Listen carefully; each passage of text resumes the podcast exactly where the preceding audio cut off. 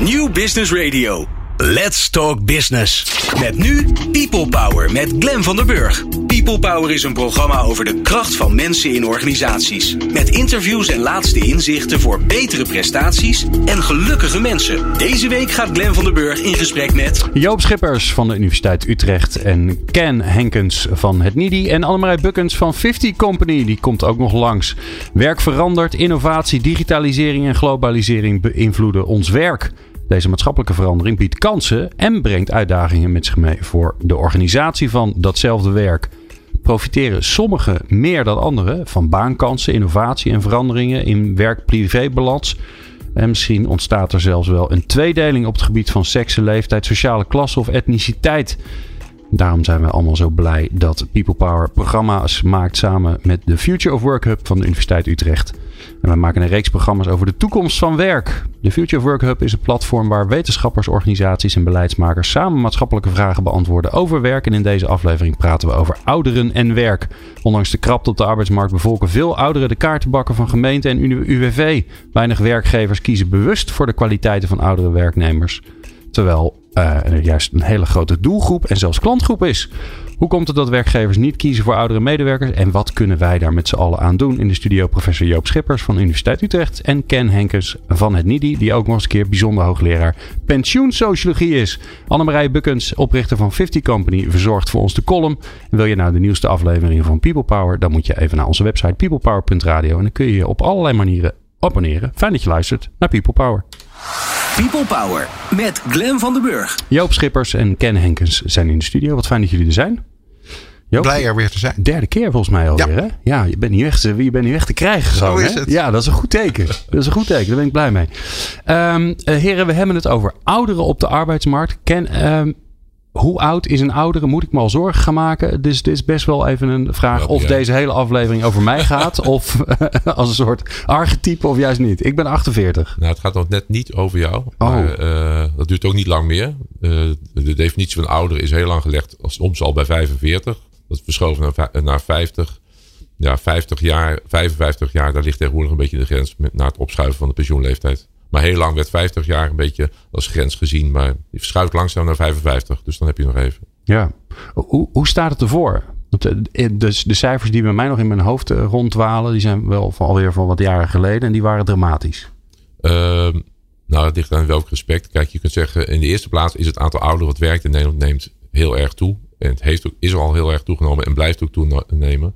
Onder invloed van herziening in de sociale zekerheid. Uh, minder uitstroom in de WIA en ook uh, een opschuivende pensioenleeftijd. Dus mm-hmm. het idee dat 60-plussers werken, wat toch tien jaar geleden een zeldzaamheid was, is op dit moment uh, eigenlijk veel normaler. Dus je kunt zeggen dat ouderen de, arbeidsmarkt, de arbeidsorganisaties bevolken is veel gewoner dan het vroeger was.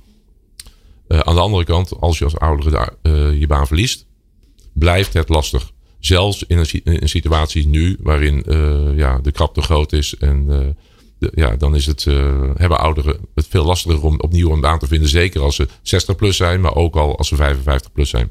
Oké, okay, dus, dus het, het verliezen van je baan, dat, dat is een soort van keerpunt. Ja, dat is eigenlijk een keerpunt. Ja, ze hebben een ster, je, zou, je zou kunnen zeggen, ouderen hebben over het algemeen een, een sterke positie op de arbeidsmarkt, want ze worden niet zo makkelijk ontslagen. Maar als ze ontslagen zijn, in het kader van reorganisaties of anderszins, hebben ze juist een moeilijkere positie om terug te komen. Ja, is, is dat overigens, laatst hadden we een aflevering over de, de WAP, de nieuwe, die nieuwe wet. Verandert dat ook wat voor ouderen? Uh, dat weet ik niet zo, maar ik denk wel dat het heel goed is om te realiseren dat uh, dit soort uh, zaken, zou ik zeggen, de, de mindere kans van een ouder is iets wat je overal vindt. Dus dat is niet alleen hier uh, in de sectoren more, more or less the same, maar het is werkelijk in elk Europees land het geval. Oké. Okay. Dus, dus het is niet een Nederlands fenomeen? Nee, dat is helemaal geen Nederlands fenomeen. Ja. Ouderen hebben het altijd zwaarder, omdat uh, ja, uh, daar, er allerlei ideeën bestaan over ouderen die het verhinderen. Ja, laten we daar eens even ingaan. Hè? Want waar, hoe komt het? Waarom is het zo dat als iemand zijn baan kwijtraakt en hij is boven de 50 of 55, waarom hebben, hebben ze dan een, een groter probleem als dat uh, ik wou niet zeggen als ik dat doe, maar ik, ik tel ondertussen ja. bijna mee. Maar nou als ja, iemand het, van 35 denk, dat heeft. Ik denk dat er twee dingen een rol spelen waar, waar meestal de nadruk op wordt gelegd is uh, uh, negatieve beeldvorming over ouderen. Ouderen zou minder productief zijn of ouderen moe, moeilijker meegaan met verander, organisatieveranderingen of zich niet willen scholen. Nou, er is heel veel wetenschappelijke literatuur die hierover gaat. Die beeldvorming is ook heel erg gelijk in verschillende landen. Uh, het is vaak bewezen dat heel veel van die elementen eigenlijk toch niet echt kloppen. Uh, dus dat is één element. En het andere element is, en ik denk eerlijk gezegd dat dat veel belangrijker is vaak dan die beeldvorming. Dat zijn wat wetenschappers noemen leeftijdsnormen. Dus er, je hebt, er zijn gewoon ideeën over wanneer je te oud bent om iets te doen. Iemand die op zijn vijftigste bij zijn moeder thuis woont, is toch een beetje raar. En uh, ja, dat vind je heel erg. Dus zodra jij iemand aanneemt die, dan, die dan ouder is dan wat als gewoon gevonden wordt. Of ouder is dan dat jij bent. Sorry? Dus, ja, nou, ik kan me ook voorstellen als jij een leidinggever ja, bent en je bent 41 en je neemt iemand van 63 aan. Dat je denkt, ja, jeetje zeg. Nou ja, dus één element is dat je dat zelf misschien mag, uh, mag denken. Maar uit recent onderzoek wat we hebben gedoen, uh, gedaan, blijkt ook dat uh, men eigenlijk heel bang is voor een soort sociale sancties. Zonder dat men precies weet ehm, waar die op gebaseerd zijn. Het is heel simpel. ja, als wij een promovendus aan zouden nemen en die is 55. Nou ja, dan denk ik dat wij wel opmerkingen zullen krijgen. Zo van, huh, maar hoezo? En, uh, Oké, okay, dus, dus je gewoon raar bang is. voor de reacties van de omgeving. Ja, en dan met name ook gewoon het eigen personeel. Ik denk van, dat is toch een beetje raar. Eigenlijk doen we het toch hier nooit. Dat soort elementen, die zijn eigenlijk ingebakken in wat, wat je gewoon vindt. Zonder dat er nou een hele afweging is van nee, die willen we niet daar en daar en daar. Dat is eigenlijk te rationeel, zeg jij. Ja, het is gewoon, te, het is gewoon ja, ongewoon en daarom doen we dat. Maar dat maakt het ook heel lastig, kan ik me voorstellen. Want als, je, hè, als het rationeel is, zeg van ja, jeetje, hoe ga ik nou leiding geven aan iemand die ouder, hè, flink ouder is dan ik? Dat vind ik wel ingewikkeld. Dan zou je daar nog wat mee kunnen doen. Maar als, als vooral het grootste probleem is, het is raar, of het voelt raar, sterk, Ja, maar goed, je kunt ook zeggen dat voelt raar kan ook verschuiven. Dus uh, zodra onder, onder, onder invloed van vergrijzing, of anderszins, uh, kan wat, wat je eerst heel raar vond, toch na een tijdje gewoon uh, weer gewoon worden. Dus ik denk dat wat je nu ziet met, door het opschuiven van de pensioenleeftijd, dat wat raar was, 60-plussers die werken, vinden we nu alweer gewoner. En dan langzaam verschuiven die, die opvattingen. Ja. En je ziet het natuurlijk op verschillende terreinen. Ik bedoel, vroeger vonden we het ook heel raar als de loodgieter geen meneer was, maar een mevrouw. Exact. En inmiddels, eh, nog niet door het hele land en nog niet in alle kringen, maar vinden we het gewoner dat allerlei beroepen door een vrouw uitgeoefend was. Dat was 20 jaar geleden of 25 jaar geleden was dat ook niet zo. En dat zie je wel dat dat dus ook op het terrein van ouderen kan veranderen. Maar het is heel taai, want uh, het zit zo in de hoofden van mensen. Ik bedoel, als dadelijk uh, Matthijs van Nieuwkerk zou stoppen met de wereld draait door. Dan is er vast iemand in Omroepland die zegt van... Nou, dan moeten we gelijk de gelegenheid eens te baat nemen om te verjongen. Verjongen, ja. Precies. Terwijl uh, je ook zou kunnen zeggen, kijk naar uh, de, de doelgroep van uh, de publieke omroep. daar zitten nogal wat oudere mensen bij. Die groep die vergrijst. Dus misschien zou het eigenlijk het logische, het rationele ding om te doen zijn. Om te zeggen, nou moet er eindelijk eens een ouder iemand dan Matthijs van Nieuwkerk komen. Ja. Maar dat zit niet in de hoofden. Ja, en, en jongen is een werk, maar voor ouderen, dat in dat een organisatie, dat. Maar dat is gewoon. Toch? Dat gaat vanzelf, wil je zeggen. Voor jongen, dan ga je een soort van tegen de stroom in. Uh, ja. maar ik kan me ja, juist. Dat is precies, ik wat je zegt is precies waar. Ja. Dus wat, dat is de grootste vergissing eigenlijk. Waar de mensen überhaupt over vergrijzing denken. Uh, je denkt vergrijzing, hey, dat is toch iets heel raars. Want we hadden toch een relatief jonge bevolking. Als je het even op bevolking loslaat. Uh, maar eigenlijk is de vergrijsde bevolking is de gewone bevolking. Zolang je, zodra je stopt met groeien, vergrijs je. Dus als je een organisatie hebt die heel snel groeit, dan worden er veel jongeren aangesteld. Maar als die daarna niet meer groeit, dan worden die mensen allemaal een jaar ouder elk jaar. En dan een je zit je met 35% van de mensen die 50 plus is. Of nog. Ja, en, dat, uh, en dat vindt nu plaats in de, in, zeg maar, in de meer traditionele ICT-bedrijven. Ja, in heel, ja, in heel veel bedrijven. Denk ik. Ja. En, dan, uh, en dat is een element wat. Eh, dus de vergrijsde staat is eigenlijk de gewone staat. Dat is ook alweer een ding, hè? Ja. Toch? Dat je dat accepteert. Ja. Dat je dus niet denkt, oh jee, onze gemiddelde leeftijd is nu, weet ik veel, 45. Dat, je, dat voelt oud. Ja. Maar eigenlijk moet je zeggen, nou, als we kijken naar onze demografie in Nederland, is dat heel normaal.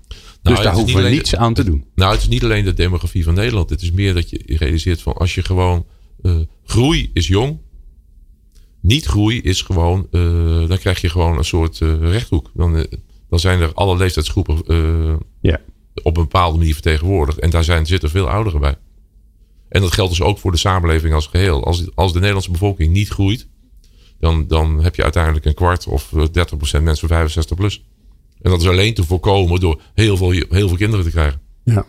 Ik vond het maar wel. dat gaan we niet doen. Nee, dat denk ik niet. En dan heb je dus een bevolkingsgroei. Ja, ja, nou dat vond ik wel grappig toen ik laatst, eh, ik bedoel, dan trek het wel heel breed, maar laatst, eh, ik, ik had een, een boek gelezen over, eh, over de cijfers van de wereld, hè, Factfulness, een hartstikke leuk boek. Waar, heel veel, waar je tot heel veel inzichten komt waarvan je dacht, oh, dit zat ik echt compleet naast. Over, nou, over de, hoeveel, hoeveel procent van de kinderen gevaccineerd is. Nou, allemaal, allemaal dat soort beelden. En waarin dus ook geschetst werd van ja, uiteindelijk, hè, ook als je naar de, de wereldbevolking kijkt, dan vanaf nu zo'n beetje, nou, nou, een klein deel van de wereld na, daar gelaten, worden er overal 2, zoveel kinderen geboren. Dus vanaf nu groeit de, de, de, wereldbevolking omdat we allemaal ouder worden. En niet meer omdat er zoveel kinderen geboren worden.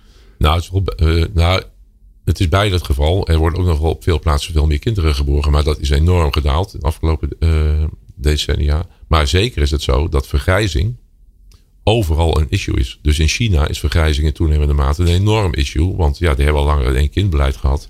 Dus die, de mensen die leven worden ouder. Dus heb je een vergrijzende bevolking. En dat gaat overal plaatsvinden waar eh, het kindertal daalt. Dus een enorme markt.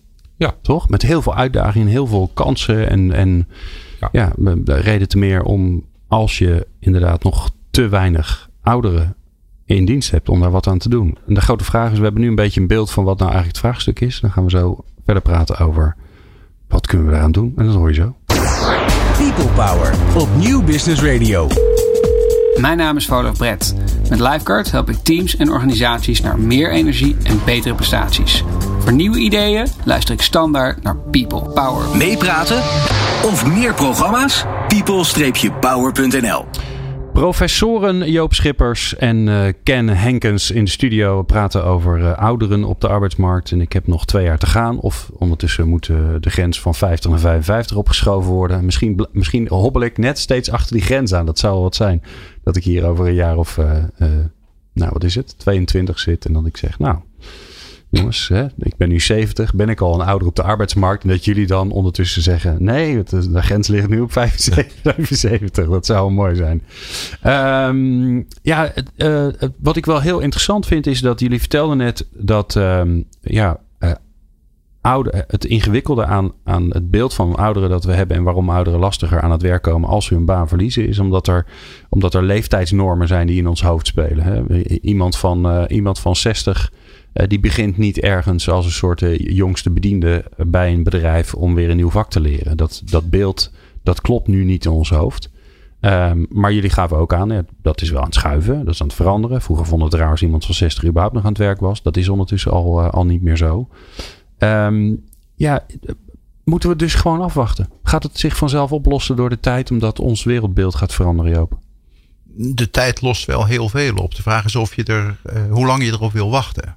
Kijk, er zijn nu natuurlijk eh, in de kaartenbakken van het UWV zitten mensen die, eh, wij spreken 60 waren of 58 waren, eh, hun baan verloren hebben, een jaar of drie, vier geleden. Die mensen hebben 200 sollicitatiebrieven gestuurd eh, en zijn nog steeds niet aan de slag.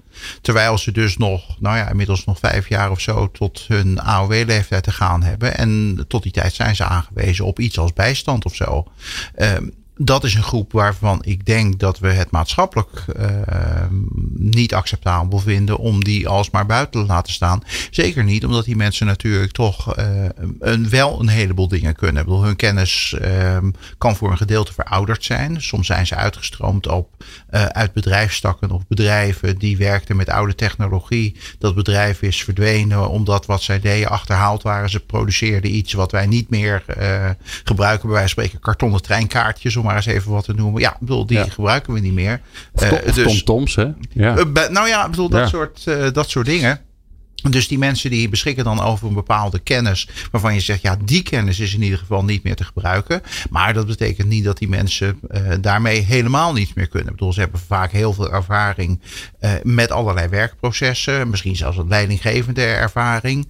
Um, en dan zou je dus wel heel goed kunnen kijken van. Um, zijn die mensen, zijn die op een goede manier uh, in te zetten? Maar daar doen we niet zo heel veel aan. En in die zin um, is het ook werkgevers de afgelopen decennia heel gemakkelijk gemaakt. Terwijl we een groeiende beroepsbevolking hadden, was het ook niet nodig om je op deze categorie te richten. Maar kon je gewoon vers opgeleide mensen uit het onderwijs uh, plukken. Uh, die stroom droogt langzamerhand op. Ik bedoel, dat is de ontgroening van, de, van de demografische ontwikkeling.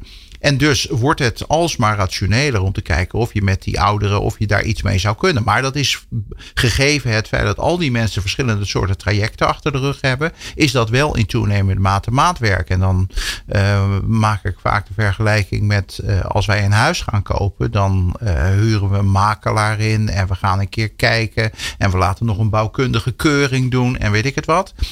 de afgelopen jaren is er veel bezuinigd op het UWV. moeten bij wijze van spreken mensen die in 30 jaar niet gesolliciteerd hebben, uh, moeten naar de website van het UWV om uh, dingen in te vullen en uh, op te geven hoe vaak ze gesolliciteerd hebben. Moeten daar op een of andere manier erachter zien te komen wat een goede baan voor hen zou zijn. Ja, dat dat niet goed gaat, dat is eigenlijk wel begrijpelijk. Dus vandaar dat het UWV de koers inmiddels ook weer gewijzigd heeft. Daartoe mede in staat gesteld door extra geld uh, wat ze van het kabinet gekregen hebben. Om inderdaad weer meer aan persoonlijke begeleiding te gaan doen. En juist voor deze groep, um, die misschien niet digitaal altijd even uh, vaardig is, is dat van groot belang. Ja, ik hoor je twee dingen zeggen. Enerzijds um, is, hebben we eigenlijk gewoon een met elkaar. Volgens mij voelt iedereen dat wel een maatschappelijke uh, taak, een maatschappelijke verantwoordelijkheid. Om ervoor te zorgen dat mensen, uh, ook al zijn ze, ook al hoeven ze misschien niet meer te werken, omdat we daar allerlei regelingen voor hebben. Maar los van het feit dat de bijstand zeker geen vetpot is. En daardoor uh, onderschat ik het nog veel te mm -hmm. erg. Maar daarnaast betekent het ook heel veel voor mensen om geen werk te hebben. Precies, ja. He, ook voor hun, voor, hun, voor hun sociale standing, voor hun gevoel, voor ja. hun ontwikkeling, voor hun gezondheid, nou noem maar op. Dus dat is één. En aan de tweede kant zeg je eigenlijk van ja, het is gewoon een hele grote pool met mensen waar heel veel talent en kwaliteit in rondloopt. En uh, er zit nog een derde aspect aan dat uh, er natuurlijk in steeds meer sectoren uh, in de economie ook tekorten aan mensen zijn. Dus ja, dan is het eigenlijk wel heel raar om een grote groep mensen die buitenspel, die buitenspel staat en waarvan je op zijn minst zou kunnen afvragen, zou je nog iets met die mensen kunnen? Om dat dan niet in ieder geval te proberen. En hoe groot is die groep ongeveer, Joop? Weet je dat zo? nou, als je kijkt van, hoe heet het, de 350.000 werklozen die er zijn, is ongeveer ongeveer de helft, om zo even een ruwe schatting, uh, is, uh, hoe heet het, uh, 50 plus. Ja. En daar zit er dus flink wat bij. Ja, weet niet, nee, klopt de cijfers ongeveer?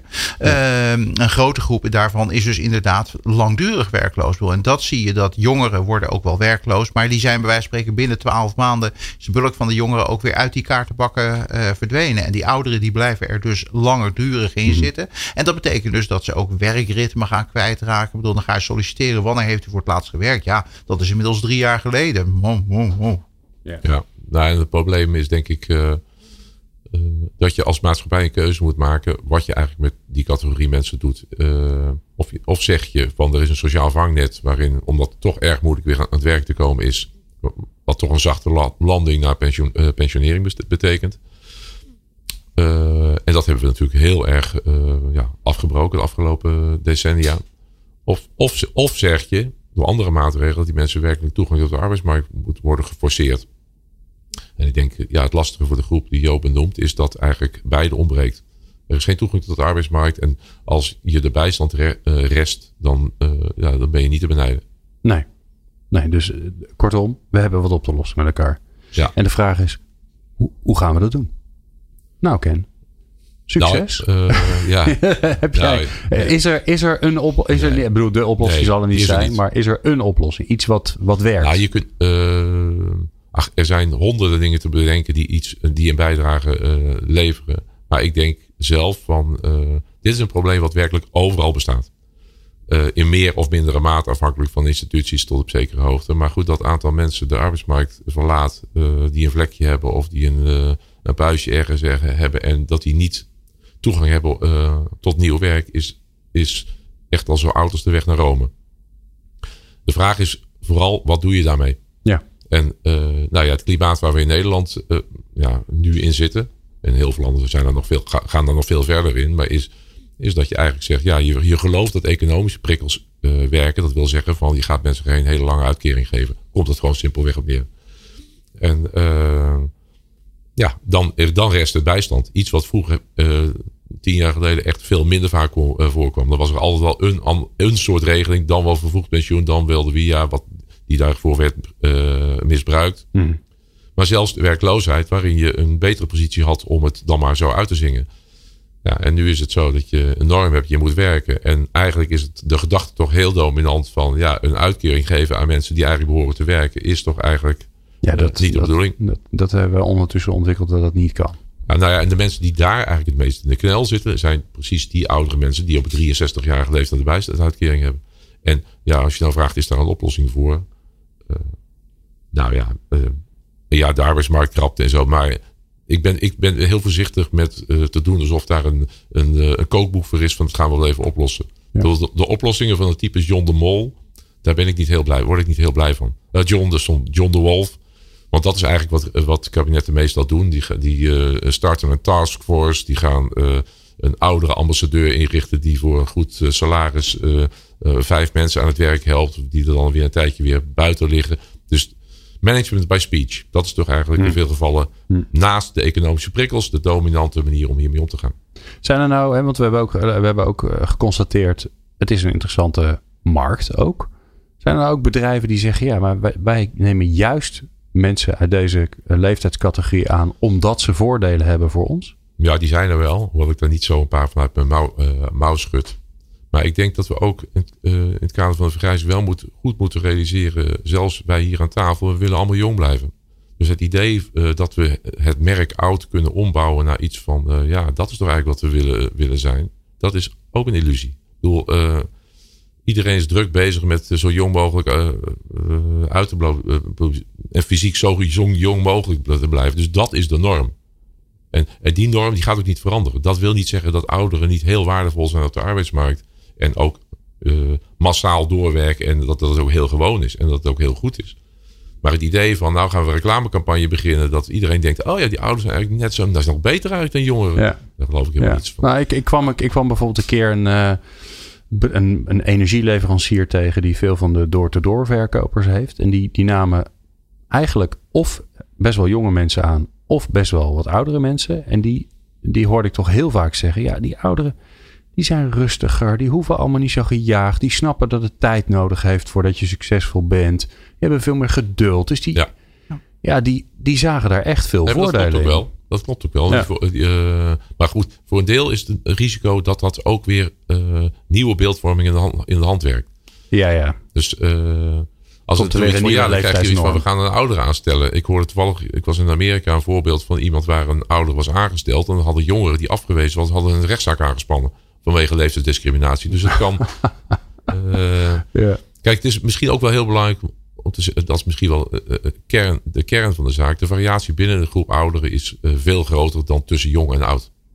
En dat geldt ook, de variatie binnen jongeren is veel groter dan de verschillen tussen jongeren ja, ja, en, en, ouderen. Ja, en ik hoor je eigenlijk ook zeggen, we hebben, die, we hebben nu die leeftijdsnorm nog enigszins, of nog enigszins, die hebben we nog steeds, waardoor we geen ouderen aannemen. Dus je moet hem vooral niet gaan bevestigen dat hij er is. Precies. Precies. je moet eigenlijk vooral laten, laten zien en laten ervaren dat het een bullshit norm is. Zodat hij vervaagt en dat, dat, die, dat dat onderscheid er eigenlijk helemaal niet meer is.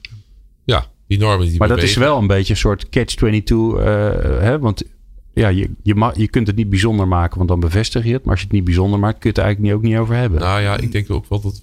We benoemden net heel erg de groep die buiten de arbeidsmarkt staat. En hoe zwaar die groep het ook heeft, die is wel klein. Zo, de grote ontwikkeling in Nederland is natuurlijk dat er massaal langer door wordt gewerkt. En dat daar alle pensioenprotesten uit eh, voortkwamen. En dat er talloze, en die groep is vele malen groter, uh, mensen zijn die heel graag met pensioen zouden willen. En uh, zich gedwongen voelen om jaren door te werken waar ze helemaal niet op, ingesteld waren. Dus dat is, uh, dat is eigenlijk de grote beweging waar Nederland nu in zit. Nou ja, dat betekent dat het daarmee ook toch uh, tot op zekere hoogte een probleem is waar je wel een aantal dingen aan kunt doen. Bedoel, als, je erin, als je inderdaad praat over 200.000 mensen, uh, langdurig uh, werkloze ouderen, bedoel, dan is er een aantal waarvan je zou kunnen zeggen, als je daar gerichte afspraken mee maakt over om, her en bijscholing, dan kunnen die mensen op een of andere manier weer aan de slag. Sommige mensen die uh, hebben uh, best wel een toekomst voor zich als ZZP'er. Mits ze bij wijze van spreken een beetje leren boekhouden. En een beetje leren hoe ze een website zouden kunnen maken. En nog een aantal van dat soort dingen doen. Dan hou je natuurlijk ook nog een groep over die niet makkelijk op eigen kracht iets kan doen. Uh, en daarvoor pleiten sommigen toch wel voor een zoiets als basisbanen. werkloosheid of werk tegen het minimumloon. bijvoorbeeld in de publieke sector. Maar maar daar hoeft het niet toe beperkt te blijven. Dat je zegt van, goh, er zijn de afgelopen jaren zoveel dingen bezuinigd uh, in bibliotheken, in het onderwijs uh, enzovoort. En er zijn mensen die het prima vinden om uh, daar, het zij voltijd, het zij een aantal uren in de week in combinatie met vrijwilligerswerk, een aantal ondersteunende dingen te doen die aan de ene kant andere mensen ontlast. En aan de andere kant mensen ook weer een, nou ja, laat ik zeggen, een rol, een taak in het leven geeft. En inderdaad, datgene wat net al even aan de orde kwam van werk heeft niet alleen maar een financiële dimensie, maar werk is ook collega's hebben, ergens bij horen, iets nuttigs doen. En dat zou je natuurlijk voor een deel van deze mensen zou je dat ook kunnen doen. En je weet overigens dat het dan ook een tijdelijke groep is. Hoeft overigens niet per se tot ouderen beperkt te blijven. Je hebt natuurlijk ook jongeren die slecht meekomen op de arbeidsmarkt, niet zelfstandig. Maar daar is zo'n type baan. Bedoel, we hebben in de tijd de zogeheten melkertbanen gehad. Uh, bedoel, dat was eigenlijk een enorm succes. Uh, alleen niet op het punt van doorstroming, maar wel in termen van uh, de organisaties waar die mensen werkten. Die waren er in het algemeen heel blij mee. En die mensen waren er zelf ook heel blij mee. Nou ja, dat denk ik dat je voor deze groep inderdaad ook kunt doen. ik, denk dat je, ik denk dat je altijd weer uitkomt bij het fundamentele punt, ook wat je noemt bij de melkbanen, van uh, uiteindelijk ja, is dat niet een waste of money. Niet dat ik dat vind, maar dat is elke keer de, uh, de vraag. Weet je, een sociaal vangnet is dan, uh, wordt bediscussieerd en dat geldt net zozeer voor een melkbaan. Dan kan voor die mensen en voor de sociale integratie een hele goede optie zijn. Maar ja, je zou bijna zeggen... de vraag wat het doel is. Ja, hoe, hoe je doel, ernaar kijkt. is het. En ik denk dat er, uh, nou ja, ik zie dat ook internationaal. Weet je, het is, we vinden het vervelend dat er 200 mensen geen werk uh, vinden. Maar ik denk dat er ook, ja, ook een hoge maat van ongeïnteresseerdheid is in, daarin. Dat je denkt, ja, dat is dan, eigenlijk dat is jammer voor die mensen. Maar ja, wij gaan daar niet, uh, we gaan er niet allemaal tijd en geld in steken. Ja, een, een marketingcampagne. Maar ja. om daar werkelijk wat aan te, aan te doen. En als je nagaat dat in hoeveel landen ja, dus dit soort problemen een factor uh, veelvoud uh, een omvang hebben dan hier. Kijk, en hier hoeven ze ook niet onder de brug te slapen. Over, hier hoeven ze ook niet onder de brug te slapen. Nee. Ik bedoel, daarmee is het, heeft er dus ook niet de urgentie van grote armoede uh, hmm. enzovoort. Maar in de landen waar die grote armoede wel is, Amerika, Engel, Engeland, ja, daar praten we eigenlijk ook in dit soort thema's, maar vervolgens doen we dat niet. En dan ontbreekt er ook nog een vangnet. We gaan zo uh, naar iemand die daar uh, dagelijks wat aan doet. Want uh, Annemarije Bukkens heeft haar 50 Company opgericht. En vanuit 50 Company helpt zij mensen van ouder dan 50 aan het werk. Omdat zij geweldig zijn. Dat is, dat is haar, haar beeld. En ik ben dat natuurlijk ongelooflijk met haar eens. Um, en zij verzorgt straks de column. Dat hoor je zo. People Power. Inspirerende gesprekken over de kracht van mensen in organisaties. Met Glen van der Burg. Wij hebben een hele leuke columnist uh, uitgenodigd uh, over dit thema. Want die houdt zich namelijk elke dag bezig met uh, ouderen op de, op de arbeidsmarkt. ja, en, en vast terwijl ik dat zeg, is zij totaal niet eens met het feit dat ik dat ouderen noem. Maar zij, zij is de oprichter van 50 Company. En dat is alweer een tijdje geleden dat ze dat gedaan heeft. En toen was het ook best wel groot nieuws. Want zij was als jonge dame uh, dat is ze natuurlijk nog steeds, want dat blijf je altijd als dame. Was zij, uh, ging zij zich met dit thema bezighouden. En uh, zij is verzorgd vandaag de column. Annemarije Bukkings. Annemarije, wat leuk dat je er bent. Dankjewel, goedemiddag. Ja toch? Want hoe oud was je toen je 50 Company oprichtte? 22. Daarom, dat bedoel ik. En ondertussen ben je natuurlijk 25. Nee, Het is, uh, ik ben er nu tien jaar mee bezig, dus uh, reken maar uit. Oh ja, dus 27, hè? Dat, uh, dat, dat gaat niet zo heel hard. Hey, je hebt een mooie column geschreven, bedacht, dus ik zou zeggen, kom er maar in. Dankjewel. Je hoort het al zeker zo'n 15 jaar als een langspeelplaat op de arbeidsmarkt. Als 50-plusser heb je het maar moeilijk met het vinden van een nieuwe baan. Werkgevers zouden vooroordelen hebben. Niet zitten te wachten op de vastgeroeste, duurde en vaker zieke 50-plusser. En zoals dat gaat met een langspeelplaat, kun je deze riedel eindeloos blijven herhalen en herhalen en herhalen. Totdat iemand er een andere plaat op legt. En die plaat die het verhaal achter het verhaal vertelt. Deze plaat zet ik vandaag graag voor u op. De plaat begint in 2011. Hartje crisis, hoge werkloosheid. Tevens de periode waarin de pensioenleeftijd werd verhoogd en de VUT-regeling was afgeschaft. Waar je als babyboomer nog ergens tussen je 58ste en 65ste met pensioen kon, moet je als hardwerkende generatie X'er, generatie Y'er en over de millennial maar helemaal niet te spreken, een stuk langer doorwerken. Maar is dat eigenlijk niet heel raar dat je zegt, u moet langer doorwerken dan gepland en tegelijkertijd haalt u zich niks in uw hoofd, want na uw 50ste bent u sowieso afgeschreven? Dit vraagstuk intrigeerde mij en ik besloot af te studeren op het thema de 50-plusser op de arbeidsmarkt. En al snel ontdekte ik dat de werkgevers veel positiever zijn over de 50-plussers dan wat ik altijd in de media hoorde. Mits ze voldoen aan de verwachtingen die zij stellen aan, ja, eigenlijk zo'n beetje aan elke medewerker van elke leeftijd. Ik ontdekte dat er prima mogelijkheden zijn voor 50-plussers op de arbeidsmarkt, maar dat vraag en aanbod elkaar niet goed vond. Naïef, wereldvreemd en ach, gossie wat schattig een afstudeeronderzoek, zo werd het toen bestempeld. Want iemand die de plaat van de platenspeler wisselt, dat vinden we niet altijd even fijn. Waarom 50-plussers soms moeilijker werk vinden dan de jongere generatie, heeft niet check met leeftijd te maken. Waarmee dan wel? Nou, zet het volume even harder, want hier komt de nieuwe plaat. De arbeidsmarkt verandert razendsnel. 25% van de beroepen, zoals wij deze nu met z'n allen uitvoeren, zal binnen nu en 10 jaar zijn verdwenen. Lopen schoolklas binnen en 60% van de kinderen al daar zal straks als eerste baan een beroep beoefenen wat wij nu nog niet kennen. Op dezezelfde arbeidsmarkt is de 50-plusser actief. De 50-plusser die loyaal is aan zijn werkgever en vaak lange dienstverbanden heeft gekend bij een werkgever. Deze 50-plusser is niet van gisteren en staat heus midden in de maatschappij, maar heeft de veranderingen op de arbeidsmarkt niet altijd op de voet gevolgd. De noodzaak was er ook niet, want vast contract, tevreden leidinggevende, waarom zou ik? Als dat vaste contract dan toch niet zo vast bleek en de 50-plusser kwam op de arbeidsmarkt, dan blijkt er heel veel te zijn veranderd. Andere eisen, werkzaamheden en certificeringen en hoe actueel en hoe een bron van eindeloze kennis en ervaring de 50-plusser dan ook is, als hij deze ontwikkelingen niet gevolgd heeft, dan kan hij van een koude kermis thuiskomen. De concurrentie is moordend, zelfs in een conjunctureel gunstige arbeidsmarkt. Als werkende heeft u, heeft u een concurrentiepositie. Heeft u daar wel eens over nagedacht? Dan een generatiekenmerk. Naast loyaal, groepsgedreven en bijzonder fijn in de omgang is de 50-plusser doorgaans ook bescheiden.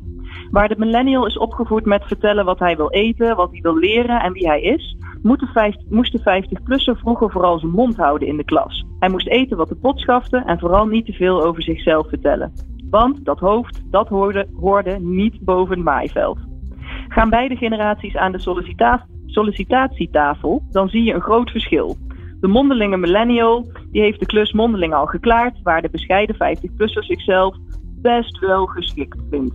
Een onervaren werkgever of recruiter die niet verder kijkt dan de eerste overtuigende woorden, laat zich snel verleiden. En dan de banen. Waar vind je de banen? 80% van alle beschikbare arbeidsplaatsen wordt vandaag de dag via het netwerk ingevuld. Laat dat maar eens eventjes eh, bezinken. 80% van al het werk wat er is, vind je niet online, maar wordt via via ingevuld. Waar de plichtsgetrouwe 50-plusser, mede op aanmoedigen van het UWV, uren doorbrengt op vacaturesites, zitten zij samen met andere werkzoekenden in dus maar 20% van het aanbod te vissen. Een vijver die kleiner en kleiner wordt en soms ook erg troebel is. Denk aan vacatures die al lang ingevuld zijn, maar nog steeds op die website staan.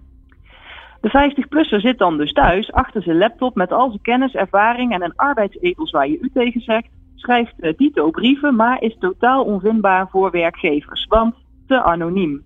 Netwerken is het devies. Het is belangrijk om in persoonlijk contact te komen met bedrijven in de regio waar je interesse in hebt. LinkedIn is een goudmijn. Maar hoe werkt dat? Wat zet je erop? En hoe kom je in die 80%? Je moet het maar net weten. Dan de gouden kooi. Het onaardigste hoofdstuk van de 50-plus problematiek, maar we kunnen het niet onbesproken laten. De 50-plusser weet zijn zeer waardevolle koopwaar goed op te bergen, in een gouden kooi wel te verstaan. Een kooi die in het pre-crisistijdperk gevormd is door, ja, door ons allemaal eigenlijk. Werkgevers, vakbonden, er is in de jaren 90 goed voor de 50-plusser gezorgd. Terecht, hoor ik u denken, beloning naar werk. Dat is ook wel zo, maar belemmerend werkt het ook. Want de 50-plusser op de arbeidsmarkt heeft soms aardig wat wensen. Niet louter uit verwendheid, vaak ook uit noodzaak. Zij hebben in diezelfde jaren 90 namelijk een hele leven vormgegeven rond de arbeidsvoorwaarden die destijds golden. De wensen zijn alleen niet altijd reëel voor de huidige arbeidsmarkt. En het deurtje van de gouden kooi gaat weer dicht. Nou, wat gaan we eraan doen? Hoe gaan we ervoor zorgen dat we over 10 jaar geen 50-plus problematiek meer hebben? Nou, allereerst door te stoppen met te spreken over een problematiek. Naïef, wereldvreemd, studenticoos wordt mijn opvatting inmiddels niet meer genoemd. Ik heb mijn opvatting namelijk de laatste tien jaar ruimschoots kunnen onderbouwen. Met de honderden 50 en 60-plussers die ik samen met mijn team aan een nieuwe baan heb geholpen. Als die werkgevers er echt niet op zaten te wachten, dan ook niet via mij. Hoe langer we blijven roepen dat de 50-plusser op de arbeidsmarkt is uitgerangeerd, hoe hardnekkiger we het met z'n allen in stand houden. Wanneer iemand roept dat de 50-plusser in de topklasse van de arbeidsmarkt zit, gaan we daar met z'n allen in geloven. Beetje zoals met de economische crisis. Wanneer een econoom roept dat het wel zo'n beetje over is, stijgt ons vertrouwen, geven we ons geld uit en gaat de crisis ook daadwerkelijk over. Dus, beste 50-plusser, bevestig dat verhaal nou niet zelf. Ik heb meer te stellen met u dan met de werkgevers. Zeg niet dat niemand meer op ze zit te wachten, omdat u te oud bent. Elke rimpel en elke grijze haar die staat ergens voor. U hebt het nodige meegemaakt in uw leven, op uw werk en daarbuiten. U krijgt dus het hoofd niet meer zo snel op hol. Durf uw levensverhaal te vertellen. Wees trots op alles wat u bereikt hebt in uw carrière en geef dit verhaal een podium. Vergeet niet, als u dan toch dat podium pakt, om vooral goed te vertellen wat u een werkgever te bieden heeft. Wat is uw toegevoegde waarde voor een organisatie? Waaraan merkt de werkgever dat u daar werkt? Wat is er dan in een aantal maanden verbeterd, veranderd, leuker, slimmer, you name it? Dat is wat telt. En beste 50-plusser, oh, en ook zeker beste 50-minner, investeer wat meer in de toekomst van uw loopbaan. We zijn er in Nederland niet zo aan gewend om pas over onze loopbaan na te denken als er een concrete aanleiding toe is. Maar zoals u ook elk jaar naar de tandarts gaat om te voorkomen dat u kiespijn krijgt, moet u af en toe ook even uw loopbaan laten checken om te voorkomen dat die ooit, nou ja, pijn gaat doen. Stel uzelf in het kader van duurzame inzetbaarheid en levensfasebewuste loopbaanplanning eens de vraag of uw huidige baan over vijf jaar überhaupt nog bestaat. En of deze dan nog bij uw eigen wensen, doelen en ambitie aansluit. En breng eens in kaart welke kennis, vaardigheden, talenten, eigenschappen, drijfveren en ambitie u heeft. Los van uw huidige functie. Ontlabelen noem ik dat.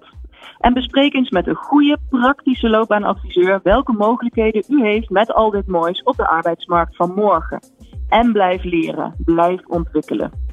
En beste werkgevers, luistert u ook? Nou, als er dan een 50-plusser bij u solliciteert, kijk dan eens wat verder dan het cv. Daar staan immers toch alleen maar in het verleden behaalde rendementen op. En we weten wat dat betekent aan garanties voor de toekomst. Nodig die 50-plusser uit. Kijk hem eens in zijn bezielde wijze ogen en bespreek hoe hij uw bedrijf naar de next level kan krijgen. Er zit zoveel meer in mensen dan wat je ooit op een A4'tje of zelfs op een langspeelplaat kunt vatten. Ah, de nieuwe plaat staat op, Annemarije. Mooi. Top. Mooi. Hey, hard. ja, dankjewel. Ja, het stuk, dit zo'n column is veel te kort om natuurlijk jouw tien jaar lange ervaring met het aan het werk eh, helpen en, en ook bedrijven helpen om eh 50-plussers eh, aan te nemen. Dus misschien moet Ja. je hem gewoon maar weer eens een keertje langskomen in het echt. Nou, dat me een goed idee. Nou, ik ga, ik ga eens even kijken. Vast nog ergens in 2020 een gaatje. Dus we komen bij je terug. Super, hartstikke mooi. Dankjewel. Dankjewel. People Power met Glen van der Burg. Meer luisteren? people-power.nl Joop Schippers en eh, Ken Henkens die zijn in de studio. We praten over. eh, eh, ja, elke keer als ik het zeg, dan denk ik: ik wil het eigenlijk helemaal niet zeggen. Ouderen op de arbeidsmarkt. Stom is dat, hè? Ouder worden. Ouder worden op de arbeidsmarkt. Ja. Dat geldt ja. voor iedereen. Als het goed Leeftijd is. en arbeidsmarkt. Nou ja, anyways. Jullie snappen waar we het over hebben. Ehm, eh, Joop, nog even over die basisbaan. Want Mhm. dat vind ik wel een hele interessante. Want eh, eh, even terugfilmen. De, de melkertbaan van vroeger. Die was super succesvol. Want er waren heel veel mensen die daar gebruik van hebben gemaakt. Die deden het ook goed. Daar waren de werkgevers blij mee. Het enige wat er niet gebeurde was datgene wat ze ermee gehoopt hadden te bereiken. Namelijk dat het een opstap was naar betaald werk. Ja. Dus die is afgeschaft. Was dat heel stom om dat te doen? Ja, ik denk het uiteindelijk wel. Ik bedoel, het was uh, politiek heel rationeel, want dat was iets van, uh, bedoel, zelfs in de naam van de Partij van de Arbeidminister. En toen in 2002 uh, het eerste kabinet Balkenende kwam met, hoe heet het, de LPF. Toen was alles, nou ja, wat van de kant van de Partij van de Arbeid kwam. Ja, dat, was dat was meelaats en dat moest dus zo gauw mogelijk in, nou ja, laat ik zeggen, de, de onderste la weggestopt worden. maar ehm, eigenlijk is het de jaren daarna eerder meer dan minder nodig geworden, gegeven alle uh, afbraak van elementen van de verzorgingsstaat. We hadden het net al even over bezuinigen op onderwijs, bibliotheken, de kunst- en cultuursector. Uh, de zorg is een sector waar je eigenlijk heel veel van dit soort mensen uh, zou kwijt zou kunnen. dus we lopen ook overigens experimenten in de zorgsector met zogeheten aandachtsbanen. de gedachte dat, nou ja, zeggen, mensen in de zorg uh, vooral ook aandacht tekort komen van die mensen die het allemaal zo druk hebben. En voor aandacht hoef je niet. Uh, Nog weer een HBOV voor te hebben. Nee, precies. Nee. Uh, en dat betekent dus dat heel veel mensen die dat best wel zouden kunnen doen, daar ook tijd voor hebben en daar zelf vaak ook van genieten, dat je die ook in die sector best wel een rol ja. zou kunnen geven. En waarbij het heel handig is dat je levenservaring hebt. Precies, en dat je mee precies. Kan praten ook meegemaakt dingen. hebt dat er iemand in de familie is overleden en Ja. uh, niet meer zo goed weet uh, wat er allemaal gebeurt. En met die basisbaan heb je het voordeel dat je gelijk ook alle, alle andere, hè, de- niet de financiële misschien, maar wel alle andere voordelen van werk hebt. Hè. Je Precies, ritme, ja. je gezondheid wordt, Ja. gaat omhoog, je wordt gelukkiger, eh, je hebt een sociaal netwerk Ja. enzovoort. Alright, hebben we die gehad? We gaan alweer naar het einde. We gaan zo hard met de- deze uitzendingen. Ehm, eh, Ken, ehm, we hebben het veel gehad over de groep mensen die niet werkt. Of eh, hè, die eigenlijk uitgevallen is uit het werk door ontslag. En die heel lastig weer aan een baan komen. Maar we hebben ook een hele grote groep die wel werkt. Wat moeten die doen? Nou, dat sprak me aan in de column. Eh, die eh, moeten zich in ieder geval voorbereiden op een, eh, een tijd dat zij ouder worden in hun werk. Dus er wacht geen pensioenleeftijd bij 60. Dus die is al 67 en die kan nog makkelijk een handvol jaren hoger worden voor de jongste generaties. Dus die zullen vaker en actief moeten nadenken of, of zij op de plek zitten waar zij verder willen. Ja. Eh, ik denk dat dat een heel belangrijk punt is. Dus dat, eh, ja, toch, er wordt meer regie van jezelf over je eigen loopbaan verwacht, om het maar eventjes duur te zeggen. Eh, dat is één. Voor werkgevers is de grote uitdaging, denk ik, om dat ook ja, meer te adresseren. Er zijn veel mensen, zeker 60-plussers, die op een of andere manier chronische gezondheidsklachten hebben. Die zijn niet zo ongezond dat zij een kans lopen in de via te komen, maar hebben wel serieuze klachten waar zij mee hebben te dealen, terwijl ze ook gewoon nog fulltime werken. Nou, eh, dat vereist taken op de, op de werkvloer, eh, aanpassingen op de werkvloer. En dan heb je natuurlijk het, de pensionering zelf. Eh, daar wordt ook op dit moment meer flexibiliteit in gezo- gezocht door deeltijdpensioen en zelfs nieuwe regelingen voor zware beroepen. Maar zelfs die regelingen zullen niet voorkomen dat mensen toch veel langer doorwerken dan dat tot voor kort gebruikelijk, gebruikelijk was. Ja. Dus ja, dat legt best wel een verantwoordelijkheid, eh, niet alleen bij werkgevers, maar ook voor individuele werknemers. Ja, en wat het, het, het, het, er blijft altijd veel hangen van zo'n uur. Maar het, het grootste wat bij mij is blijven hangen, is die, dat, die, die leeftijdsnormen. Dat beeld wat wij hebben van wat past bij een deel van de leeftijd. En hierop aansluiten moeten we dat beeld van werk dan ook niet langzaamaan laten veranderen. Want ik moet doorwerken. Moet dat niet ook worden van ik wil doorwerken? Want als werk iets leuks is, dan is het helemaal niet erg dat je tot je zeventigste door kan. Ja en nee. Eh, aan de ene kant is dat zo. Ik bedoel, de, de noemen psychologen mooi person job fit. Eh, daar, daar, dat is natuurlijk belangrijk voor mensen zelf, maar ook voor werkgevers. Dat is voor iedereen heel aantrekkelijk. Aan de andere kant, dat is wel een bredere discussie die eh, gevoerd wordt. We hebben, de samen, we hebben de levensloop ook eens eens opgedeeld in een tijd waarin je, voor je gezorgd wordt in termen van onderwijs. Een, een, een, een tijd waarin jij werkt en in hoge mate aan de samenleving bijdraagt. En eh, een tijd van pensionering. Ja, ik, ik twijfel eraan of dat werkelijk zal veranderen. Dus er is een tijd dat mensen eh, met werken stoppen. En voor heel veel mensen is dat een bevrijding op allerlei eh, gebieden. Het geeft ze allerlei mogelijkheden voor nieuwe integratie of nieuwe zelfontplooiing. Het idee dat het een crisis is in mensen le- in leven is een heel ouderwets idee uit de jaren 50 en dat is het al lang niet meer. Dus dat is ook iets waar wat gehonoreerd eh, mag worden. Dus er is een balans van en langer werken en langer leven. En in dat nieuwe leven ook nog de mogelijkheden hebben om allerlei leuke dingen te doen. Ja, Ja, nou, volgens mij kunnen we volgende keer nog een hele uh, aflevering vullen over dat laatste stuk. Over hoe je dat allemaal op allerlei nieuwe manieren kan invullen. Met inderdaad deeltijd pensioen ja. en uh, nog een deel te werken en een deel te al niet meer werken. Ja. Ik ben er alvast mee begonnen. Uh, ja, ik ben, vier, ben begin van dit jaar vier dagen gaan werken. Wat ik vroeger overigens ook deed. Toen ik nog veel zorgtaken had voor mijn kinderen. Die, die zorgtaken zijn er niet meer. Het is meer een soort van. Je, je, moet in de buurt zijn bij pubers. Maar heel veel zorgen hoeft niet meer. Uh, maar dat is ook altijd wel heel fijn. Ja. En als het goed is, zou je het dan ook langer kunnen volhouden. Ja, ja, ja. Ik heb natuurlijk een enorm zwaar beroep. Ja. Dat, hè, dat, dat dit uur met jullie was, uh, jeetje zeg, was niet doorheen te komen. maar je staat, je zit niet. Nee, ik ben even gaan staan. Nee, ik heb last van mijn rug. Dus ik weet dat ik daar. Ik, oh, kijk, ja, hebben we het al ja, nee, ik weet dat ik daar rekening mee moet houden. Dat ik uh, dat in beweging moet houden. Ik heb uh, ongelooflijk genoten van het afgelopen uur. Dank jullie wel dat jullie waren. Joop Schippers van de Universiteit Utrecht en Ken Henkes van het NIDI. Um, en uh, ja, Joop, vast weer tot de volgende keer. Want dan zal je ongetwijfeld weer langskomen. Want dat is veel te gezellig uh, op deze manier. Um, de volgende aflevering van People Power. Want die uh, is alweer aanstaande. Of tenminste, dat duurt een weekje voor mij. Maar ja, als jij in de podcast luistert, kan het best zijn dat je op een knop drukt. En dat de volgende gelijk begint. dan komt Jan Jansen langs. Hij is HR-manager van SVZ. SVZ um, een mooi bedrijf wat, wat zit in de verwerking van groente en fruit. En die komt dan uh, vertellen hoe hij zorgt voor People Power binnen zijn organisatie. En dat in de volgende aflevering van People Power. En die kun je natuurlijk vinden op peoplepower.radio. Fijn dat je luisterde. People Power met Glen van der Burg. Meer luisteren? people-power.nl